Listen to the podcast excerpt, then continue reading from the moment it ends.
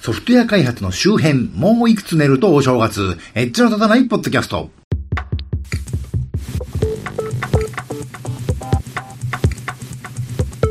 どうも、コンピューターで楽しいことをしたい人、そして、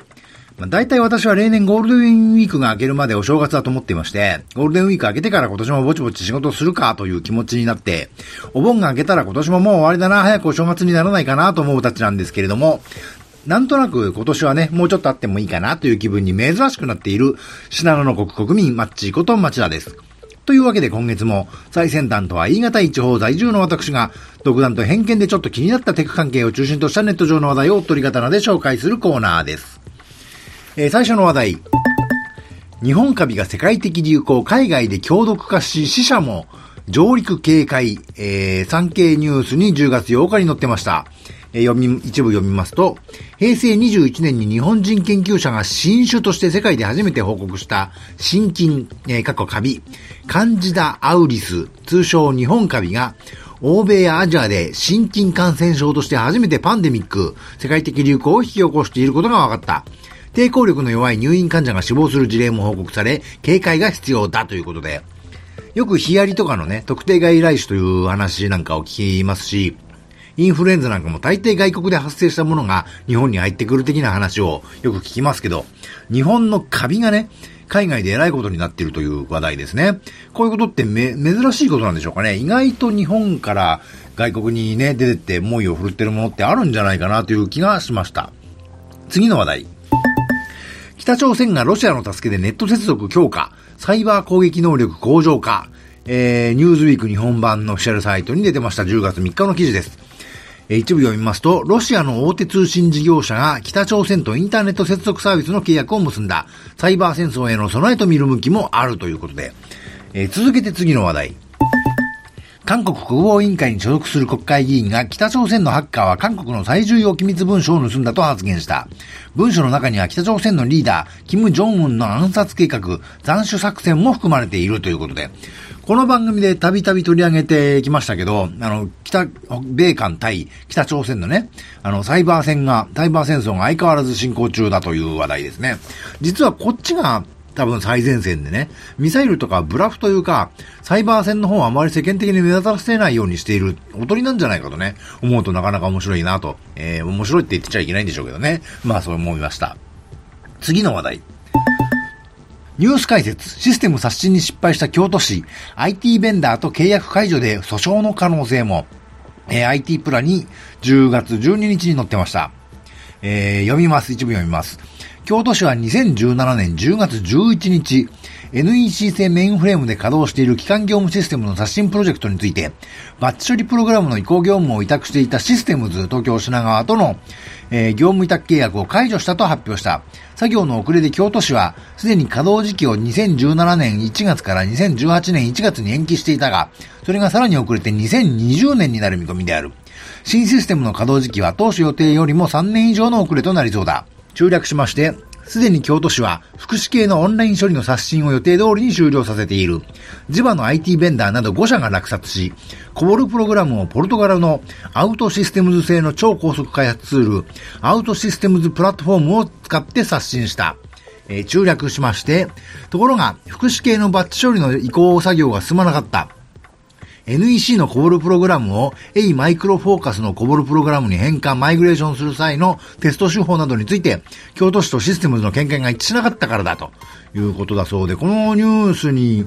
あの、関連してね、あの、公共システムの、あのー、関する用語なんかのね、解説をしている増田の記事がこっちにも出てました。京都市が今回失敗したような自治体のシステム更新についてというのが10月12日にね、あの、出てましたけど、メインフレームでコボルで動いてる機関システムをオープン系というかね、オープン系っていうのはこの用語解説でもありますけど、オープンソースにしようってんじゃなくて、あの、メーカー独自の機械から普通のユニックスとか Windows とかのね、よくある OS の機械で、あのー、乗せ替えようという話なんですけど、まあそういう話題ですね。で、大体こういうのは失敗したり諦めたりして現在に至るところが多いんですけどね、ぶっちゃけ。なんとかいうそのマイグレーションツールで結構うまくいったと。うまくいったけど、それに対するテストについて見解が分かれて訴訟沙汰になっているという話に聞こえますね。これどういうふうに見解が違ったのか興味深いなと。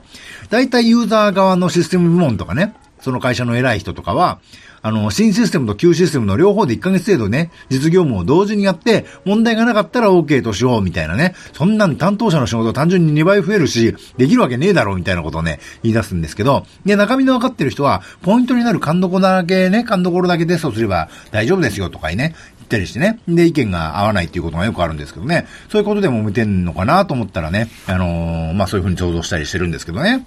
次の話題。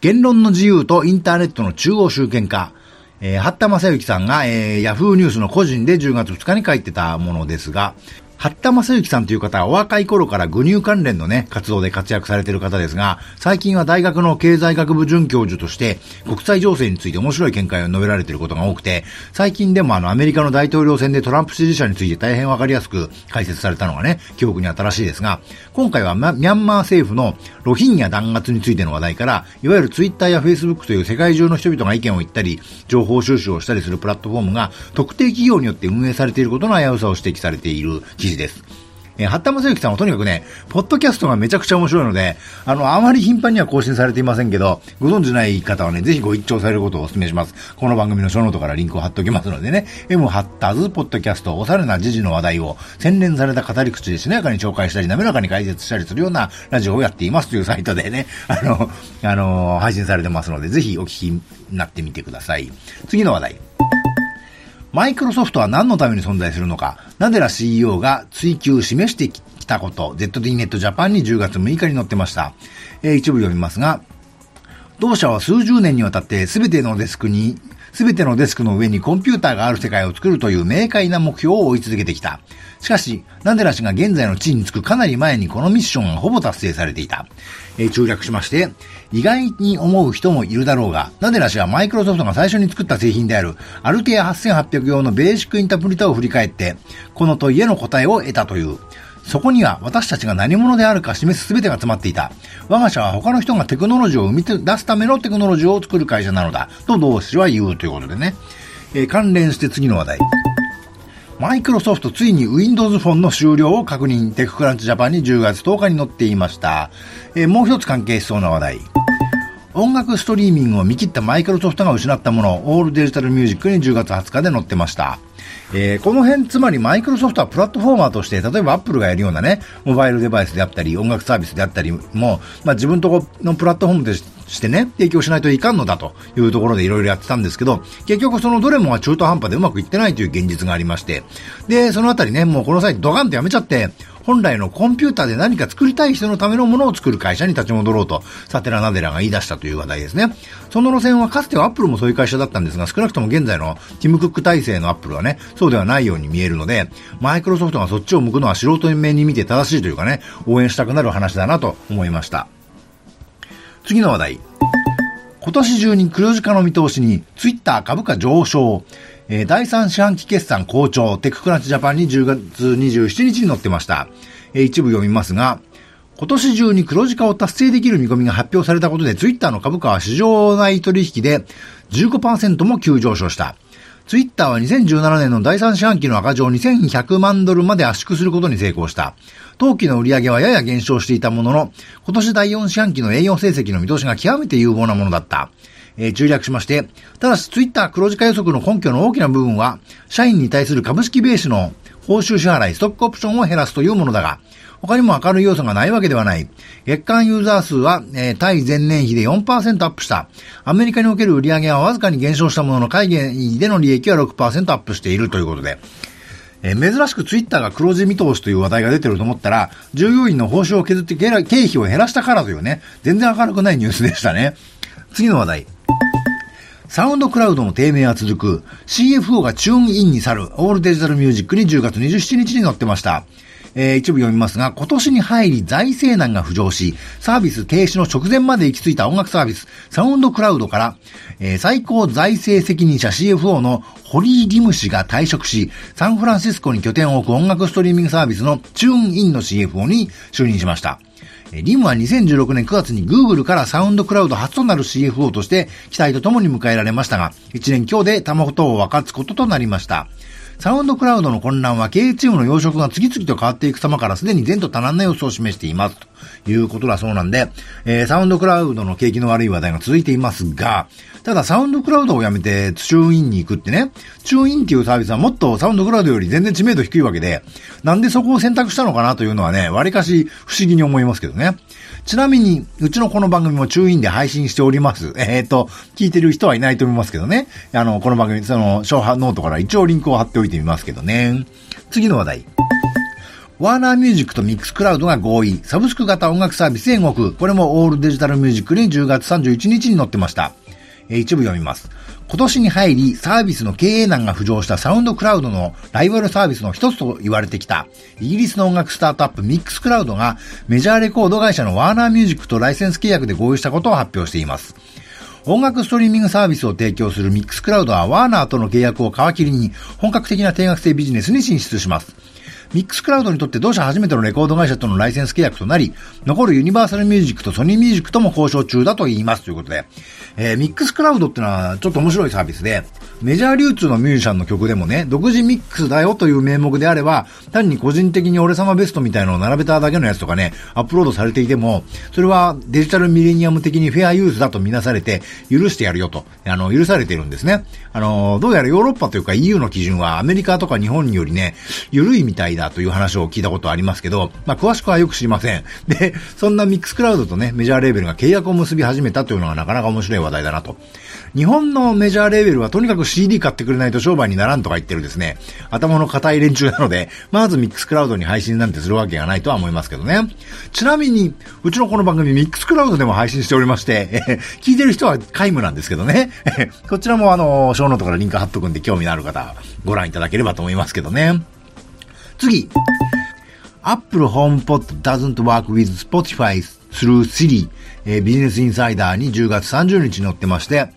えー、Apple のホームポットというスマートスピーカーですが、どうやら Spotify には対応しないらしいぞという話題ですね。まあ、Apple の製品は少なくとも最初はね、Apple のサービスにしか対応しないし、Apple の作るデバイスってのはね、デバイスの仕様はよくできていても、ネット系サービスはポンコツだっつうのはいつものことでね、あのまあそ、そんなもんだろうなとは思うんですけど、まあ、この音楽サービスシェアナンバーワンである Spotify への対応の仕方が各スマートスピーカーで違うっていうのが面白いですよね。まず Google ホームは Spotify の無料アカウントに対応していて、とりあえずホーム買ってくりゃ、無料アカウントの人はそのね、無料の範囲内ではあるけど、Spotify で音楽聴けるわけです。対する Amazon エコーはね、今のところ Spotify 有料会員にならないとエコーから使えないんですが、でもそもそも Spotify のね、会員規約で、サードパーティーのプレイヤーで再生できるようにするためには、有料会員にならないとダメだよっていう約束だったはずなんでね。むしろ Google ホームが Spotify の無料アカウントで使えるっていうのは Google と Spotify が特殊な取り決めをしたんだろうなと思うわけですが、ほんで、LINE のクローバーミュージックは自分のとこの LINE ミュージックだけですよね。Apple も Apple ミュージックのみに対応ということになるんでしょうけど、面白いのは Google ホームは自分のとこの Google プレイミュージックは有料会員にならないと Google ホームから使えないよっていうことにしてるんですね。どうもバランスがおかしな会社ですね、あそこは。あのー、人んちのね、サービスである Spotify からはね、わざわざ特別に使えるようにしてるっていうのにね、どうなってんでしょうね、あの会社は。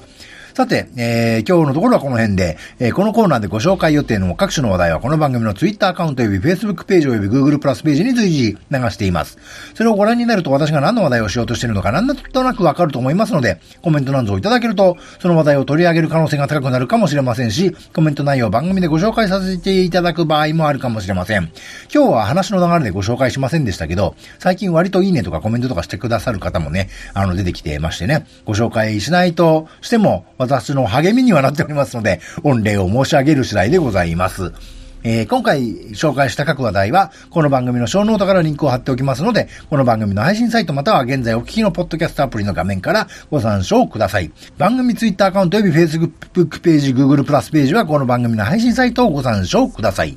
ではまた。